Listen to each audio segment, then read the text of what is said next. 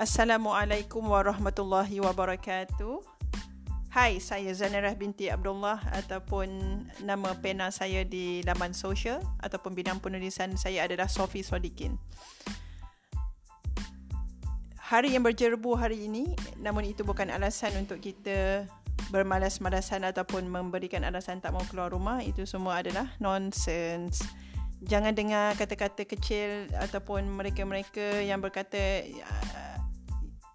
bahawa jerebu ni menyebabkan badan tak sihat jadi kurangkan keluar rumah. Orang bisnes kena keluar rumah orang bekerja kena keluar rumah semua orang kena keluar rumah. It's just a matter of protection. Hari ini saya mahu berkongsi tentang pentingnya menulis matlamat. Kenapa saya bercakap lagi tentang matlamat? Kerana saya telah melaluinya dan saya merasakan impak positif yang dibawa dengan menuliskan matlamat itu dan apabila ada matlamat dan kita baca pada saban hari dan kita rasa kita kita semakin dekat dengan matlamat itu kerana apa? Kerana setiap perkara yang kita nak buat dan setiap masa yang kita gunakan kita akan make sure akan mendekatkan kita lagi dengan matlamat itu. Sebab itulah saya saya merasakan seeloknya saya highlight seandainya um, anda di luar sana yang belum ada matlamat. Dan telah ada matlamat tapi belum tuliskan lagi, apa kata ambil masa pada hari ini, adakan masa untuk tulis matlamat itu. Matlamat yang telah ditulis macam ni ya, uh, saya dah buat, saya dah buat perkara ini. Dan perkara ini perlukan sedikit um, effort, uh, perlu usaha ya, sebenarnya banyak usaha saya ambil masa beberapa hari juga untuk siapkan uh, matlamat saya itu. Kita tuliskan uh, matlamat bukan hanya di kepala ya dia perlu tulis di atas kertas. Kerana apa tahu uh, saya telah melaluinya seronok kalau kita berkongsi bila kita dah lalui pengalaman tu berbanding dengan orang yang hanya mendengar atau atau membaca buku dan mereka bercakap tak sama. Sebab itulah uh, apabila kita mendengar orang yang berjaya setiap apa yang dia cakap tu kita nak dengar sebab dia dah lalui apa yang kita hanya mampu bayangkan. Okey, kita balik pada matlamat. Matlamat yang sama ni ada dalam kepala kita. Dia bukan angan-angan, dia memang matlamat. Cuma bezanya, bezanya dia tak dituliskan. Fokus kita adalah matlamat dan tuliskan matlamat ataupun matlamat yang dituliskan. Kesan yang dibawa oleh matlamat yang anda tulis dia macam ada satu gambar. Bila anda tutup mata, bila anda dah tulis matlamat tu, make sure anda tulis ataupun kalau lebih lebih nak lebih cantik lagi, lebih proper, anda type kan dan print matlamat tu. Matlamat yang macam ni, bila anda kejam mata, ya, anda baca pagi dan malam, pagi dan malam, pagi dan malam. Dia buat satu salah satu rutin harian yang yang termasuk dalam jadual harian jadual pula nanti saya cerita. Uh, peri penting jadual. Kita fokus pada matlamat tuliskan matlamat matlamat yang dah dituliskan ni matlamat ni adalah uh,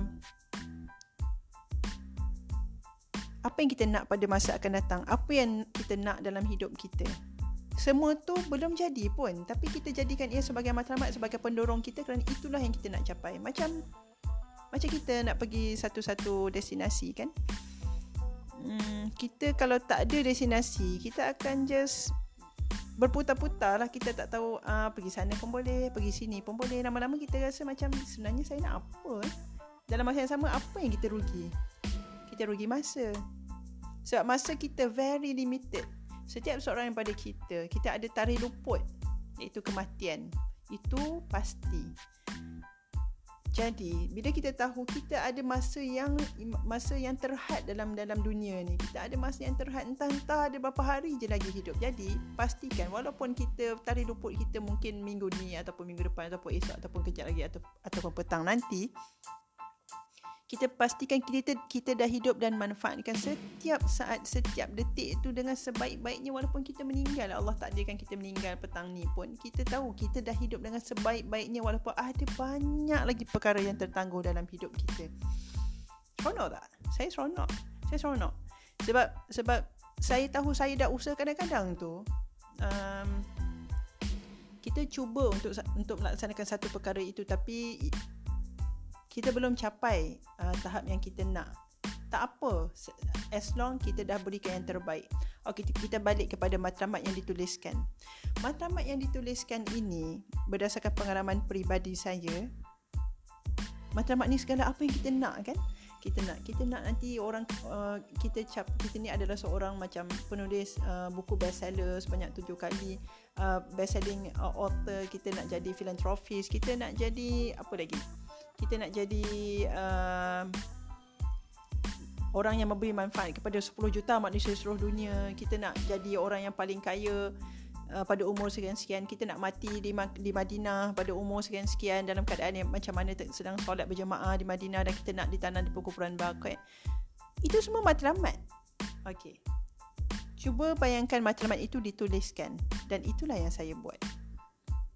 Saya nak nak nak kongsikan kesan dia. Kesan matlamat yang dituliskan. Matlamat yang dituliskan berdasarkan pengalaman saya matlamat tu kita boleh nampak macam gambar. Ya, exactly macam gambar. Cuba kita bayangkan satu gambar. Kalau kalau dapat bayangkan satu gambar keluarga kita. Sama ada keluarga kita dengan adik-adik kita ataupun keluarga kita sekarang dengan anak-anak dan juga pasangan kita. Gambar tu kita boleh bayangkan kan kita tutup mata kita boleh bayangkan suami kita dekat mana pasangan kita pasangan kita kat mana anak-anak kat mana kedudukan semua sama. Kan? Warna baju apa keadaan macam mana senyum macam mana pakai kasut apa baju warna apa stokin warna apa anak-anak senyum macam mana ada yang buat muka macam mana semua kita ingat. Begitu juga matlamat matlamat ni bila kita tuliskan kita boleh nampak word by word so dia macam lekat dia macam macam dah kena implant dalam kepala ni dan dalam hati. Ada satu kaedah lagi matlamat ni. Kita dia dipanggil vision board. Vision board ni adalah perkara satu satu kaedah di mana kita bayangkan dengan lebih dengan lebih dengan lebih um, berkesan lagi di mana kita menggunakan gambar-gambar. Rumah macam ni lah saya nak kereta macam ni saya nak saya nak pergi saya nak pergi bercuti di tempat ini saya nak kehidupan yang macam ini dia menggunakan gambar ditampal di satu board um, di satu papan ataupun um, papan lah papan dan ia ia ia, ia mempunyai impact yang sama dengan tulisan tadi sebenarnya. Tapi saya rasa kalau anda orang visual, gambar gambar tu ataupun tulisan itu ada memberikan peranan yang hampir sama. Jadi, yang pentingnya uh, message saya pada hari ini mengenai tulislah matlamat. Mulakan dengan hari ini dengan tuliskan matlamat dulu. Apa anda bayangkan apa yang anda nak? Kedudukan kewangan berapa banyak yang anda nak dalam tempoh setahun lagi? Um, tiga tahun lagi sepuluh tahun lagi lima puluh tahun lagi. Dalam setiap matlamat dia mesti ada satu aspek financial. Itu yang saya buat dia mesti ada figure yang anda tahu itulah figure yang anda nak dalam masa jangka masa pendek dalam masa jangka masa panjang. Dan seandainya anda nak financial freedom anda mesti tahu komitmen anda sekarang ada berapa banyak. Saya tak tahu bagaimana orang lain sebab saya saya saya tak pernah menyelidik orang lain pun. Tapi pada pandangan saya secara peribadi seandainya kita sebut tentang financial independence kita mesti tahu komitmen kita sekarang ada berapa so daripada komitmen tu kita tahu inilah banyak ni lah yang kita perlu ada untuk kita mencapai financial independence. Financial independence bermaksud kita boleh menyara diri kita tanpa perlu bekerja pun. Dan seandainya kita pilih untuk bekerja memang memang kita bekerja sebab kita nak bukan sebab kita terpaksa. Jadi uh, fokuskan satu perkara pada pagi ini iaitu tuliskan matlamat. Tuliskan dulu. Tuliskan satu persatu anda nak apa anda nak um, kehidupan anda yang macam mana kedudukan kewangan tahap mana satu nombor yang anda tahu ini inilah nombor yang yang anda anggap anda telah mencapai financial independence. Mana-mana matlamat dalam hidup ni dalam dunia ni mesti ada figure yang yang anda mahu capai. Uh, matlamat ni bukan bukan perkara yang sia-sia eh. ini adalah harapan-harapan kita yang insya-Allah akan menjadi doa yang kita sebut-sebut bila kita kita baca matlamat kita itu itu adalah harapan-harapan kita sebenarnya. Yang yang insya-Allah dalam doa kita semasa kita solat pun kita akan minta perkara yang sama. Sebab kita akan berpusing-pusing berputar-putar kepada perkara yang sama. Itulah yang kita nak sangat. Itulah yang kita nak sangat. Macam macam kita ada anak lah. Macam uh, contohnya um, seandainya anda ada anak ataupun anda belum berkahwin anda ada adik ada ataupun anda ada anak-anak buah anak-anak anak buah anda, anda kata setiap kali jumpa anak buah anda akan cakap uh, cik saya nak saya nak biskut ni ni ni, ni warna ni besar ni panjang ni berapa ringgit ni? Spesifik dia cakap. Anda kata okey okey nanti nanti. Uh, nanti nanti cik beli the next time ataupun every time datang dia jumpa kita dia akan cakap acik uh, saya ni ni nak nak biskut ni nak nak ni uh, coklat ni warna ni ni ni panjang ni harga dia berapa ni jual kat sini um, nak tiga.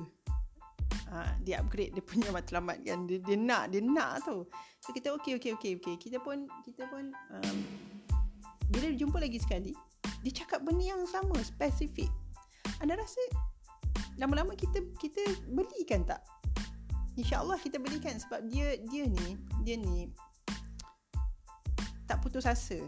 Macam tu juga kita. Kita tak putus asa dengan matlamat kita. Kita tulis kita baca. Hari-hari kita baca. Lepas tu doa dalam doa pun kita kita sebut-sebut. Lepas tu dalam masa yang sama kita usaha juga buat macam-macam. Walaupun nampak gaya macam tak ada perubahan pun. Tapi tapi Allah tu Maha mendengar. Allah Allah kalau kita jadi hamba Allah yang yang taat dan kita minta pada Allah. Kita tak minta pada manusia. Kita tak minta pada manusia berilah beri, berilah saya duit banyak ni berilah saya uh, bisnes yang macam ni. Tak ada. Tak ada manusia yang boleh bagi kat kita pun sebab mereka semua ada hidup masing-masing. Hanya satu je yang boleh beri pada kita. Segala apa yang kita nak ataupun segala apa yang kita minta iaitu Allah. Jadi matlamat ini adalah satu proses di antara proses-proses yang banyak mulakan dengan matlamat tuliskan sebenarnya apa yang anda nak.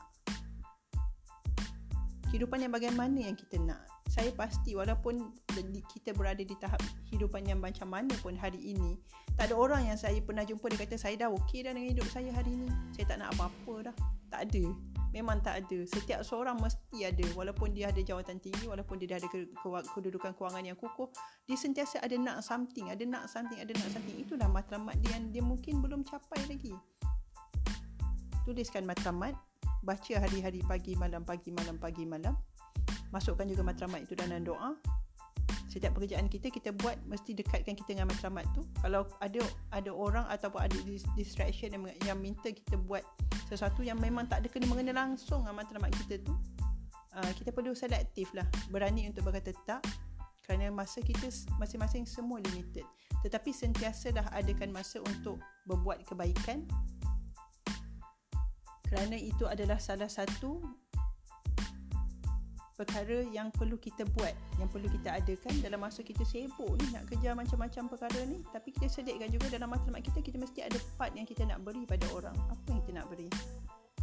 Dan jangan tunggu kita dah kaya raya baru nak beri. Kalau kita ada sikit hari ni kita mula hari ni. Kalau kita kalau kita tak ada apa-apa kita sentiasa ada perkara untuk kita beri. Percayalah jadi fokus. Tuliskan matlamat. Walau apa pun rupa matlamat anda tak perlu pun share dengan orang lain. Anda dengan diri anda pun dah cukup dah. Tak perlu orang lain tahu pun tak perlu orang lain baca tak perlu approval siapa-siapa pun. Dan semoga setiap kita Allah izinkan untuk kita dapat hidayah Allah untuk menggerakkan kita untuk istiqamah dan ada kemahuan yang kuat untuk capai semua matlamat ataupun harapan-harapan hidup kita. Dan kita semoga Allah izinkan untuk kita berusaha dan kita tak berhenti sampai kita capai semua matlamat kita dan semoga Allah tunjukkan kita jalan yang terbaik untuk kita, kita reka matlamat yang boleh mendekatkan kita dengan Allah. Dan semoga Allah redha kita Allah sayang kita dan Allah makbulkan semua matlamat dan doa-doa kita selama ini insya-Allah. Tuliskan matlamat. Fokus. Buat sampai siap. Mungkin akan ambil masa beberapa hari atau beberapa minggu. Is okay. Itu adalah proses dan semoga apabila kita semua dah mencapai satu tahap di mana kita tahu kita dah capai matlamat itu kita berasa bersyukur dan kita sentiasa ingat untuk beri kembali dan kongsi rezeki kita dengan orang lain Semoga Allah sayang, sayang kita dan Allah berkati hidup kita dan Allah berikan kita husnul khatimah dalam kehidupan kita ini dan semoga kita semua dikumpulkan di syurga firdaus kelak insya-Allah. Assalamualaikum warahmatullahi wabarakatuh.